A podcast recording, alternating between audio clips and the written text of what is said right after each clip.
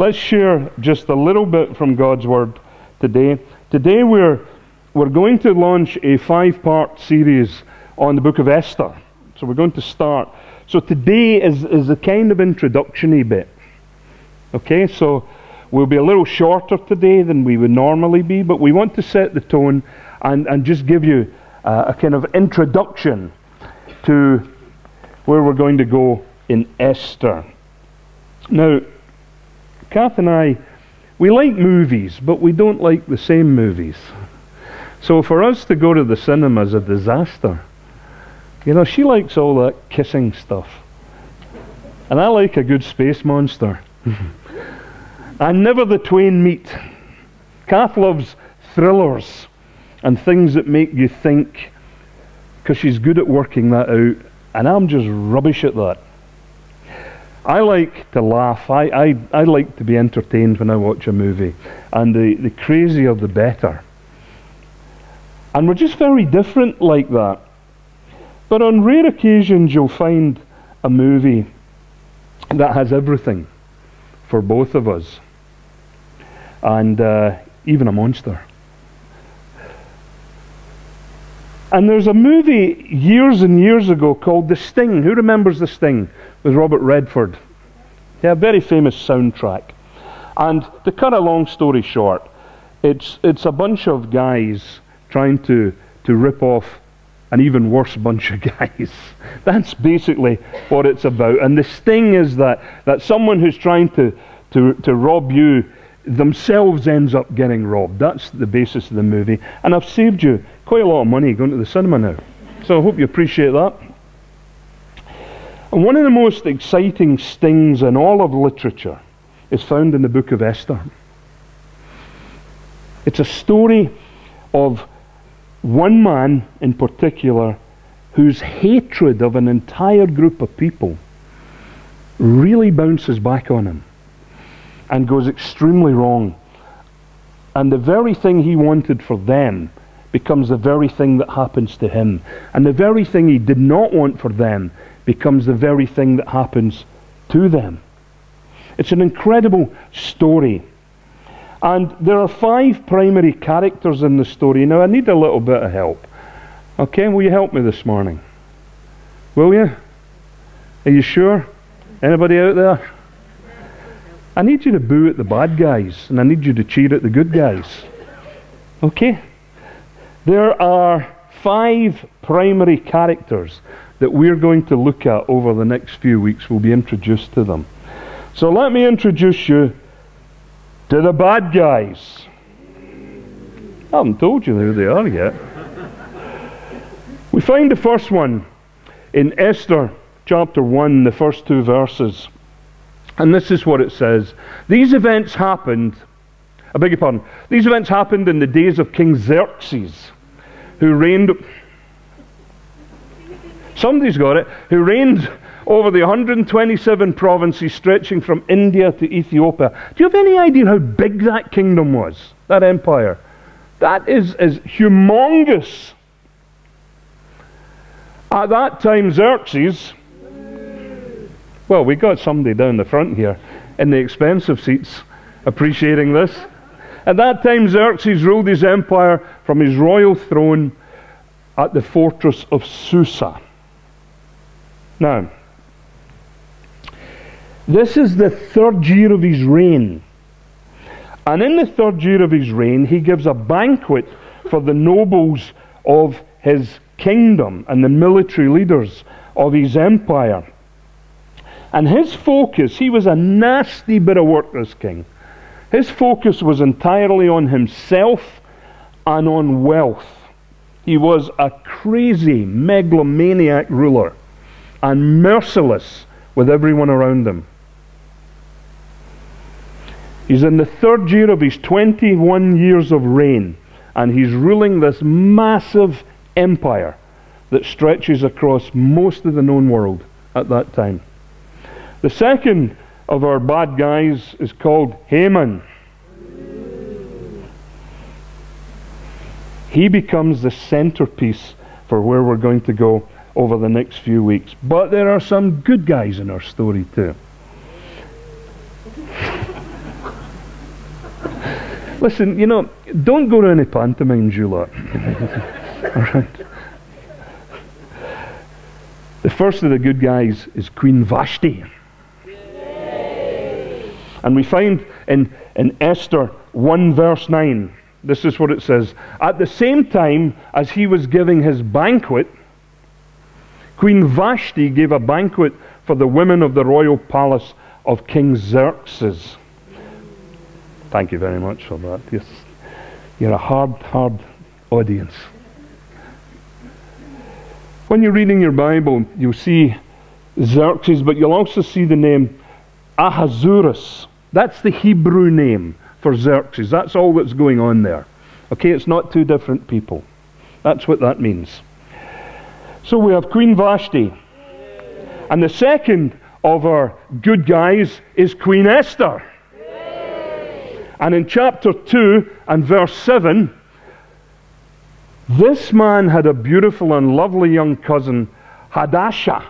Now that's the Hebrew name for Esther who was also called Esther. And when her father and mother died, Mordecai adopted her into his family and raised her as his own daughter. She is a beautiful young woman. The third of our good guys is Uncle Mordecai. We come across him in Esther 2, verse 5 to 6. And this is what it says At that time, there was a Jewish man in the fortress of Susa, whose name was Mordecai, the son of Jair. He was from the tribe of Benjamin and a descendant of Kish and Shimei. And his family had been among those who, with King Jehoiakim of Judah, had been exiled from Jerusalem to Babylon by King Nebuchadnezzar. There's a history lesson for you. Okay? So he's, he's a wonderful man, is Mordecai. Thank you to my faithful faithful helpers down there. And what happens in this story, and today I'm just giving you the background because we're really going to go deep into the book of Esther over the next few weeks, and we'll see life changing lessons that apply to us today that's so important. What has happened is this king, he has called together all of his nobles to have this banquet, and often these banquets would last up to 15 days and they were incredibly drunken, raucous, debauched affairs. And one of the one of the conditions was that the wine would flow freely. There would be no no level of what someone could do. It was a terrible, debauched time. And history shows him to be one of the worst kings for this sort of behavior. And he actually brings in his queen, Vashti, Thank you very much. He brings in Queen Vashti, and this is what he asks her to do. You can read the story yourself at home. This is what he asks her to do. He pretty much asks her to present herself naked before all of these drunken, debauched characters in this room. What kind of man does that with his wife? That's how bad this man was. And this queen has got some backbone to her. She says no it's not going to happen. And he instantly flies into a rage. He calls together all of his advisors and they say, This has to stop. And this is what they actually say this has to stop because every wife in Persia is going to start behaving like this. And so she's banished and she's put out of the king's presence and put into exile. She's an amazing woman. Well, four years later, the king realizes that he has no queen. Four years it takes him to notice what's happened. It's incredible, isn't it? And so his advisors tell him, let's have a Miss Persia beauty contest. And that's exactly what happens. And Mordecai presents Esther before the queen, and she is stunningly beautiful. And he's smitten by her. And he cancels the Miss Persia contest. And he makes her his queen. And he doesn't know that she's a Jew. He doesn't know this. Now, this is real important because we're going to see this over the next few weeks as we go along. Now, shortly after Esther becomes queen, Mordecai is given a government job. Now, we can see the finger of God moving here and manipulating things, and all of a sudden, he's bringing his people into key positions in an incredibly bad situation. That's what God does. Now, when we just look at the bleakness of things, we forget that He is engineering things behind the scenes.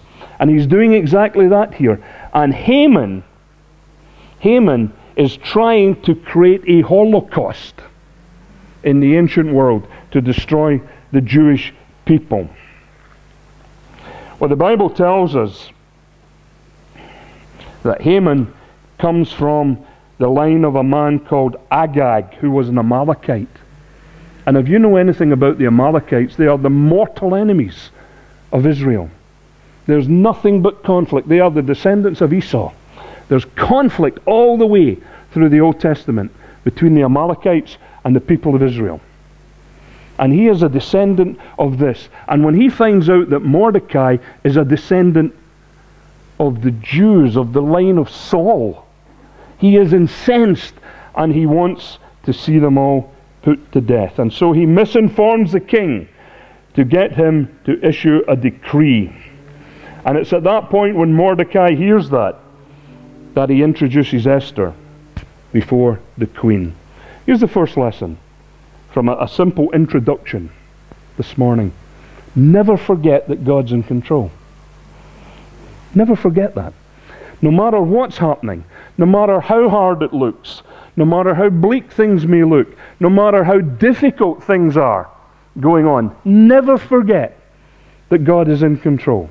That's why we read in Romans 8:48, "For we know that in all things God works to the good for those who love him and are called according to his purpose." Never forget that God is in control, regardless of what is happening around you or to you. And never forget that you can count upon Him. He is always working out His purposes, even in the most difficult of situations and the most bleak of situations. He is working things out. The Bible does not say all things are good. There are some things that happen to us that are decidedly not good. Perhaps a chronic illness is not good. a relationship breakdown is not good. But God works that for good. Never lose sight that He is in control and He is working behind the scenes.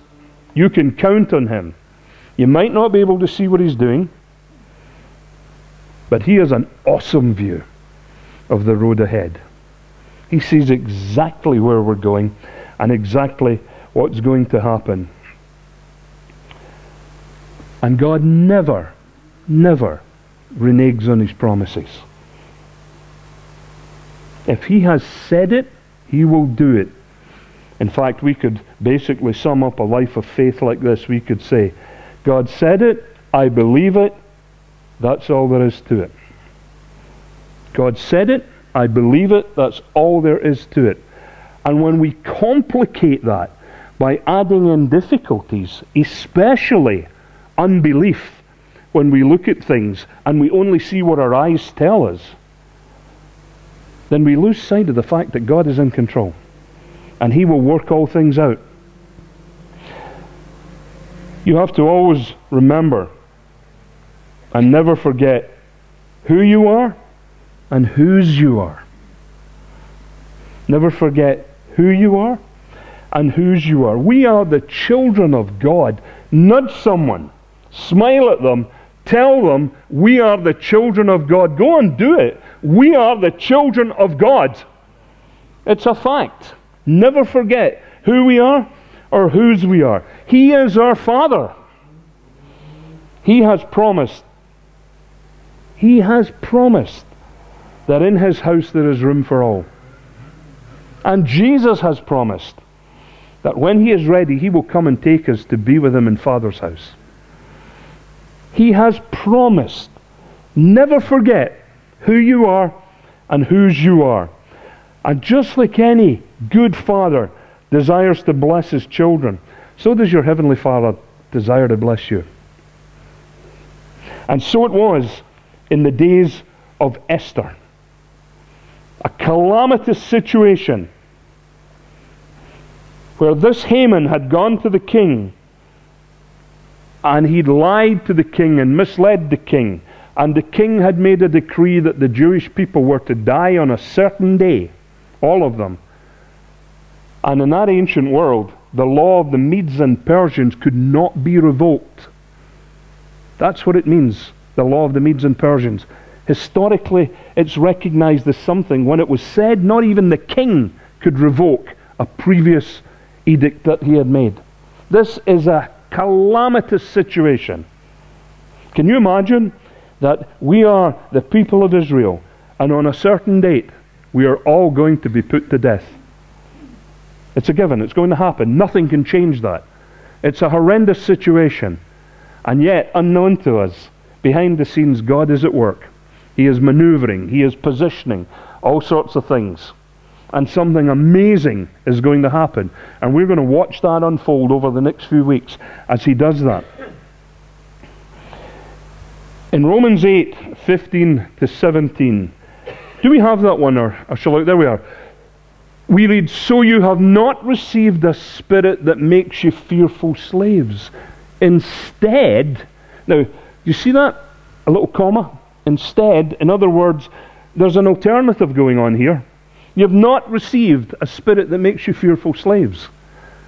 Now, this is what you have received God's Spirit when He adopted you as His own children. And now we call Him Abba Father. For His Spirit joins with our spirit to affirm that we are God's children, His heirs. In fact, together with Christ, we're heirs of God, heirs of God's glory. But if we're to share in His glory, we must also share in his suffering. Because we know that in all things God works for the good. For those who love him and are called according to his purpose. Do you love him this morning? Do you know him as your Savior? Then you're called according to his purpose. He is working for the good in your life and our life. Amazing things that we cannot yet see because we're still focused on that which lies immediately before us. Esther could quite easily have ignored who she was, but she knew she was first and foremost a child of God before she was a queen of Persia. She knew first and foremost that she was a Jewess before she was a Persian queen. I'm very proud to be a Scot, but I'm even more proud that my citizenship is in heaven. That's what I'm most proud about. See, it's wonderful. I'm, I'm very proud to be Scottish, but I didn't choose that. And I didn't apply for that. That's just the way life worked. And we should all, we should all feel a sense of, of joy in who we are and where we come from. But if we want to boast in anything, let's boast in Jesus Christ. Our citizenship is in heaven. That's what's important. And Esther knows this. And she knows that she's there for a very, very special moment. Never forget, my friends, God's promises are completely trustworthy. He was working his plan when Esther became the queen. He was working his plan when he placed Mordecai in the government. He was working his plan even when Haman was plotting a holocaust. God was at work. He was already working out his plan whilst evil was spreading all around him. What a God we serve. Sometimes it's like driving a car. You know, we can only see a little of what lies ahead. But the Lord has an eagle's view, not only of the road, but of the end result of where that road goes. He knows every twist, every turn. He knows every, every difficulty, every obstacle, every pothole, everything that could go wrong, has gone wrong, and might go wrong, He knows. He can see that. And He is working out His plan for each and every one of our lives. So, over the next few weeks, we're really going to unpack this book and we're going to see exactly how He does that.